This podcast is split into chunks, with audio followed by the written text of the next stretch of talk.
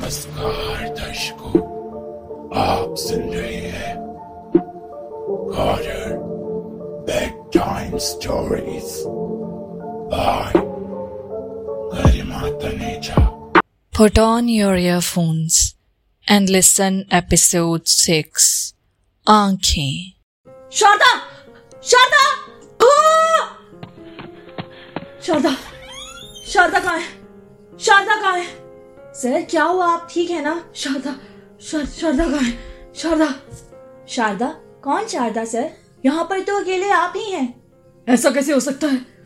और आ, आप कौन हैं? मुझे कुछ दिख नहीं रहा है। क्या? आपको दिखाई नहीं दे रहा है? नहीं। प्लीज़ कोई लाइट ऑन कीजिए ना। इतना अंधेरा क्यों यहाँ पर? सर सारी लाइट्स तो ऑन है। मुझे लगता है कि आपके एक्सीडेंट की वजह से आपकी आँखों पर असर पड़ा है। असर पड़ा है मतलब? और और शारदा कहाँ है? शारदा? कौन शारदा, सर? मेरी पत्नी और मेरी दादी मेरी दादी भी थी मेरे साथ। वो लोग कहाँ हैं? सर, यहाँ पर तो सिर्फ़ आप ही आए हैं। ना ही आपकी दादी, ना ही आपकी पत्नी है। सिर्फ़ आप ही हैं यहाँ पर। ऐसा कैसे हो सकता है? मुझे अभी उनसे बात करनी है। प्लीज़ मुझे अभी उनसे बात करवाइए ना। सर अभी पॉसिबल ही नहीं है। सारे पेशेंट्स रेस्ट कर रहे हैं। और अभी तो सब कुछ बंद कर दिया गया है। बस, मैं आपको देखने के लिए चली आई। आपकी ज़ोर से आवाज़ आई थी। देखिए सर, अभी डॉक्टर भी यहाँ पर नहीं है। तो आप प्लीज़ रेस्ट करिए। जैसे ही सुबह वो आएँगे ना तो आप उनसे सारी बात कर लीजिएगा। प्लीज़ सर नहीं, मुझे अभी मुझे अभी यहाँ से जाना होगा। मुझे मुझे शारदा और दादी से मिलना है। सर, कैसा मज़ाक कर रहे हैं आप? अभी आपने कहा ना कि आपको दिख नहीं रहा है तो आप कैसे जा पाएँगे? हाँ वो तो है। तो आपको रेस्ट करना चाहिए सर ठीक है। पर मेरी दादी और सर वो मिल जाएँगे। मैं सुबह डॉक्टर से बात करूँगी। आप भी डॉक्टर से एक बार पूछ लीजिएगा। वो आपको उस आदमी से मिलवा देंगे जो आपको यहाँ पर लेकर आए थे।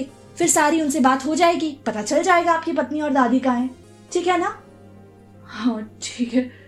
पर मुझे दिख क्यों नहीं रहा है? मुझे कुछ दिखाई क्यों नहीं दे रहा है? सर देखिए एक्सीडेंट की वजह से शायद आपकी आँखों पर असर पड़ गया है। आप चिंता मत कीजिए। सुबह डॉक्टर जैसे ही आते हैं मैं उनसे इस बारे में भी बात करती हूँ ठीक है? हाँ ठीक है। नमस्कार दर्शकों। मेरा नाम है कमलेश और आप सुन रहे हैं मेरी कहानी। ये कहानी की शुरुआत हॉस्पिटल से होती है। एक्चुअली उस हॉस्पिटल में पहुँचने से पहले मेरा एक भयानक एक्सीडेंट हुआ, जिसमें मेरे साथ मेरी पत्नी जो आगे वाली सीट पर थी और मेरी दादी जो पीछे लेटी हुई थी, दोनों ही एक्सीडेंट में मेरे साथ घायल हो गए। लेकिन अजीब सी बात थी कि मैं तो इस हॉस्पिटल में था, लेकिन ना ही मेरी पत्नी शारदा और ना ही दादी पहुँच पाए थे। मुझे उनकी बहुत चिंता होने लगी। उस रात को हॉस्पिटल में काटना बड़ा ही मुश्किल हो रहा था। जब तक होश नहीं आया था, तब तक तो सब ठीक ही था। लेकिन जैसे ही होश आया, मुझे उनकी चिंता होने लगी थी। मैं बस सुबह का इंतज़ार कर रहा था कि डॉक्टर से बात कर पाऊँ।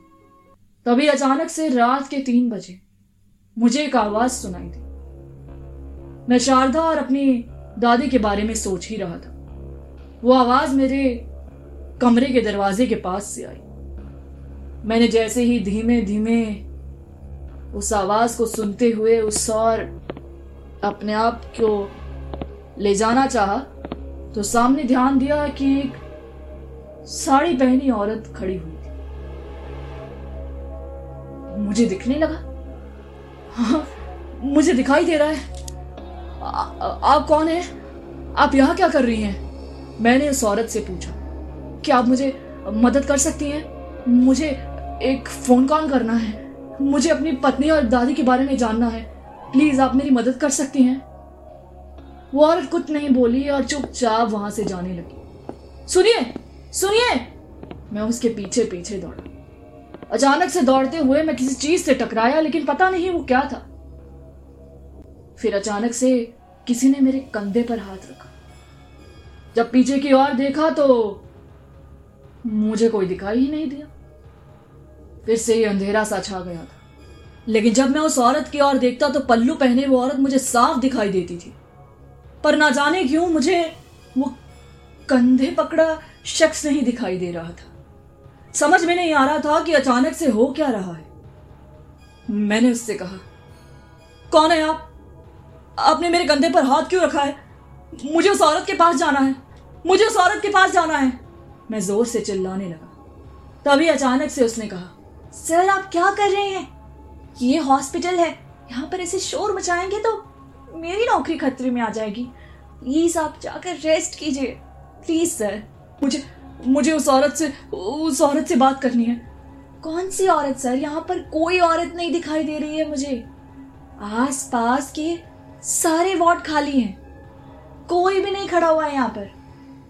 ऐसा कैसे हो सकता है? मैं तुम्हें देख क्यों नहीं पा रहा हूँ?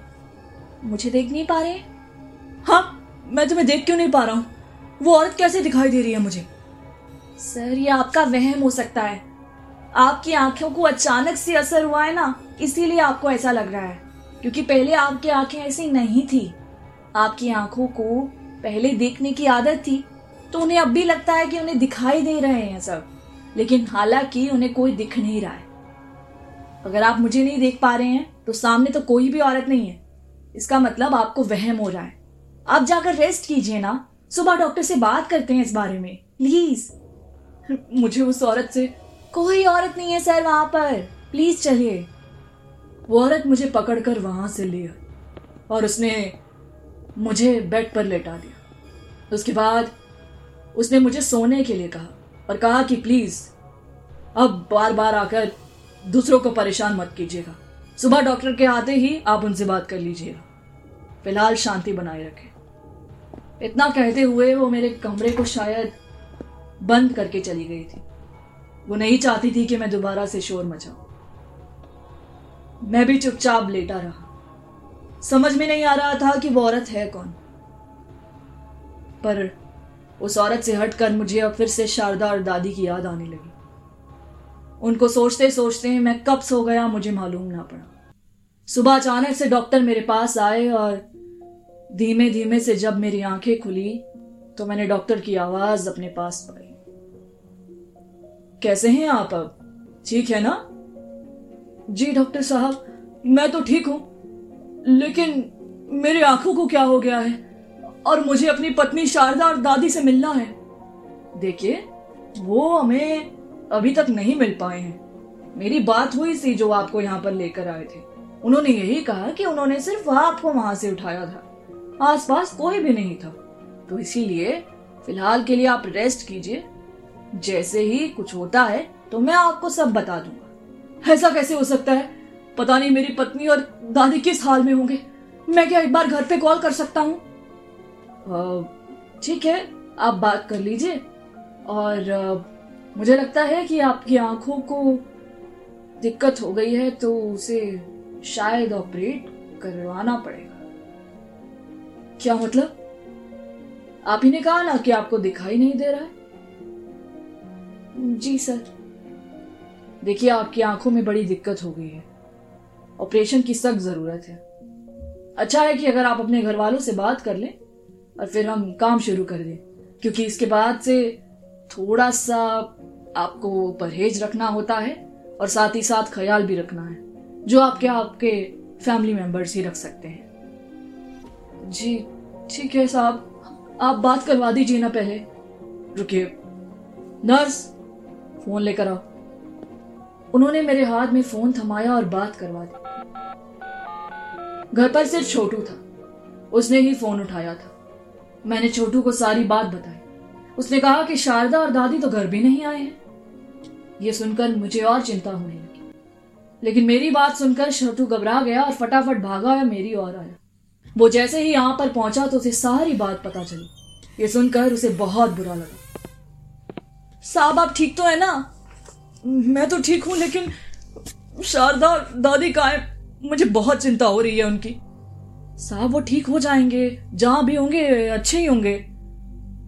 ठीक हो जाएँगे मतलब? मतलब जहाँ भी होंगे, अच्छे ही होंगे, ठीक होंगे, ये मैंने कहा। हाँ पता नहीं कहा है वो लोग, लेकिन छोटू, मेरी आँखों का ऑपरेशन करवाना पड़ेगा। बहुत मुश्किल आन पड़ी है।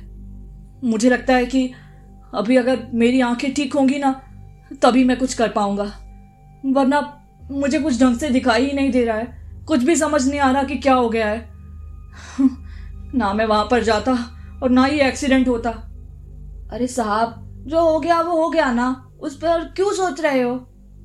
डॉक्टर साहब ने कहा कि आप कुछ दिन में ठीक हो जाओगे, कोई बात नहीं। जैसे तैसे मैंने वहाँ पर कुछ दिन गुजारे। मेरे आँखों का ऑपरेशन हुआ और उसके बाद मुझे घर लाया गया। घर आने के बाद भी मुझे कुछ ऐसे लोग दिखाई देने लगे जो पहले उस हॉस्पिटल में दिखाई दी थी। या फिर आसपास कोई ऐसा इंसान दिखाई देता था जो बाकियों को दिखाई नहीं दे रहा था। अब तो मेरी आँखें वापस आ चुकी हैं। अब मेरे साथ ये सब क्यों हो रहा है? पता नहीं साहब। अच्छा शारदा और दादी का कुछ पता चला? साहब, मुझे आपको कुछ बताना था, लेकिन आपकी आँखें ठीक नहीं थी ना तो आपको और स्ट्रेस देने से डॉक्टर ने मना किया था। मतलब? क्या बताना था तुम्हें मुझे? हाँ? साहब वो दादी हॉस्पिटल में है। क्या? और और और शारदा? शारदा भाभी नहीं रही। ये सुनकर मेरे पैरों तले मानो ज़मीन खिसक गई। ऐसा कैसे हो सकता है? तुम झूठ बोल रहे हो ना छोटू? छोटू ऐसा कुछ नहीं है ना? साहब ऐसा ही है। तुमने मुझे पहले क्यों नहीं बताया? क्योंकि डॉक्टर ने मना किया था। मैं तो अब भी नहीं बताना चाहता था पर छुपा नहीं पाया। दादी कहाँ पर है? उसी हॉस्पिटल में है जहाँ आप थे। तो तुमने मुझे उस वक्त क्यों नहीं बताया? क्योंकि आपकी आँखें ठीक नहीं थी डॉक्टर ने मना किया था। चलो अभी चलो। मुझे उनसे अभी मिलना है। लेकिन अभी तो चलो कार में लेकर चलो मुझे। जल्दी चलो। मैंने ना आव देखा, ना ताव देखा, मैं दादी से मिलने के लिए वहाँ पर पहुँच गया। वहाँ जैसे ही पहुँचा, मैंने फिर से वहाँ पर उसी औरत को देखा। उस औरत को देखकर मैं उसकी ओर जाने लगा। लेकिन अजीब सी बात थी, छोटू को वो औरत दिखाई नहीं दी। मैंने छोटू से कहा कि, देखो ना, सामने वो औरत खड़ी है, पल्लू लिया हुआ है, तुम्हें दिख क्यों नहीं रही है? तो उसने कहा, मुझे इस बारे में कुछ नहीं पता। फिर अचानक से छोटू ने कहा कि, चलिए आपको आराम की ज़रूरत है, घर चलते हैं। मैं घर आ गया। घर जैसे ही आया तो दादी और शारदा के बारे में सोचकर मेरा मन अब कुछ खाने पीने का नहीं कर रहा था। बस ऐसा हो रहा था कि सोया रहूँ और बस सोया ही रहूँ। जब लेटता था तो अचानक से शारदा का मरा हुआ चेहरा नज़र आता था। और ऐसा लगता था कि वो मुझे पुकार रही है। वो मुझे बुला रही है कि मैं उसके पास चला जाऊँ। और ना जाने कई और चेहरे दिखाई देते थे। कुछ अजीब से चेहरे दिखते थे मुझे। कुछ भी समझ नहीं आ रहा था कि क्या हो रहा है। मेरा दिमाग खराब होने लगा था। धीरे धीरे मुझे इन सब की अब आदत सी पड़ गई थी। शारदा की मौत के बाद अब दादी को मैं नहीं खोना चाहता था। जैसे ही होता मैं दादी के पास चला जाता और बैठकर उनसे अपने कुछ दुख शेयर करता। वैसे तो छोटू भी मेरे पास था, लेकिन जो बातें दादी से बता सकता था, वो मैं किसी से नहीं कह सकता था। शारदा के बाद एक दादी ही जी जो मेरी सारी बातों को सुनती थी। लेकिन अब तक मुझे वो औरत की पहेली समझ में नहीं आई थी। वो औरत कौन थी और मुझे क्यों दिखाई देती थी, इस बात का अभी तक पता नहीं चल पाया था। इसी दौरान अचानक से डेढ़ महीने बाद मैं जैसे ही कुछ ठीक हुआ, मैं उसी कैफ़े में पहुँचा जहाँ पर शारदा और मैं रोज कॉफ़ी पिए जाया करते थे। ये बात कुछ तब की थी जब हम लोग इस शहर में नहीं आए थे। दादी हमेशा कहती थी कि जाओ, घूम आओ, थोड़ा सा इस शहर को देख भी लो। तो उनके कहने पर हम लोग निकल जाया करते थे। और ये कैफ़े हमारा फेवरेट बन चुका था। स्टॉमी कैफ़े इस कैफ़े के मालिक मेरे जानकार थे। बहुत अच्छे लगते हैं मुझे वो। लेकिन आज जैसे ही मैं उस कैफ़े में पहुँचा तो वो मालिक मुझे अजीब तरीके से देखने लगे। मैंने वेटर को आते ही पूछ लिया। अरे, भैया, ये मालिक मुझे ऐसे क्यों देख रहे हैं? कोई बात है क्या? कौन से मालिक साहब? मालिक तो अब नहीं रहे। क्या मतलब? सामने बैठे तो हैं। क्या मज़ाक कर रहे हो तुम? साहब पागल वागल हो आप क्या? मालिक नहीं रहे अब ये कब हुआ? क्या मज़ाक कर रहे हो तुम? मैं उस वेटर से भिड़ गया। तभी अचानक से वहाँ पर का मैनेजर आया और कहने लगा कि, क्या हुआ सर आप इस तरह से क्यों लड़ रहे हैं? कोई बात है तो बताइए। कुछ किया क्या वेटर ने? तो मैंने उन्हें सारी बात बता दी। ये सुनकर उन्होंने कहा कि ये सही कह रहा है। यहाँ के ओनर की तो डेथ हो चुकी है। चार दिन हो गए हैं डेथ हुए। ये सुनकर मेरा दिल जोरों से धड़कने लगा। तो सामने बैठा वो ओनर मुझे कैसे दिखाई दे रहा है? मैं जैसे ही बाहर की ओर निकला तो ऐसे कई लोग मुझे दिखने लगे, जो बाकियों को दिखाई नहीं दे रहे थे। मैं इस सबसे परेशान आकर छोटू के पास पहुँचा। मैंने छोटू को सारी बात बताई। जैसे ही मैंने छोटू को ये बात बताई तो छोटू ने कहा कि मुझे एक बाबा जानते हैं। उन्होंने इस पर बहुत अच्छी से विद्या की है। तो वो आपको सारी बात बता देंगे। पहले तो मैंने मना कर दिया। लेकिन जब मैंने भी बात को समझने की कोशिश की तो मुझे लगा कि हो सकता है कि बाबा के पास जाना ही ठीक होगा। ये सब कुछ आम बातें नहीं है। और होती भी तो ऐसा नहीं होता। शायद छोटू ठीक ही कह रहा है। मैं बाबा के पास पहुँच गया। मैं जैसे ही उनके पास गया तो मैंने उन्हें सारी बातें बताई। उसके बाद उन्होंने मुझे बताया कि तुम्हारे पास एक ऐसा शक्ति कहो या श्राप कहो, वो आ गया है जिसके तुम मरे हुए लोगों को देख सकते हो। मरे हुए लोगों को? लेकिन ऐसे कैसे? मैंने उनसे पूछा। तो उन्होंने कहा कि इसे तुम वरदान समझो या श्राप, लेकिन अब ये तुम्हारे साथ ज़िंदगी भर चलेगा। उनकी बात सुनकर मैं चौंक गया लेकिन अब मेरे पास कोई चारा नहीं बचा था। मैं घर लौट आया और उसके बाद से अब मैं मरे हुए लोगों को देख पाता और वो लोग मुझसे बात भी करते हैं। है ना, अजीब सी बात? लेकिन ये सच है।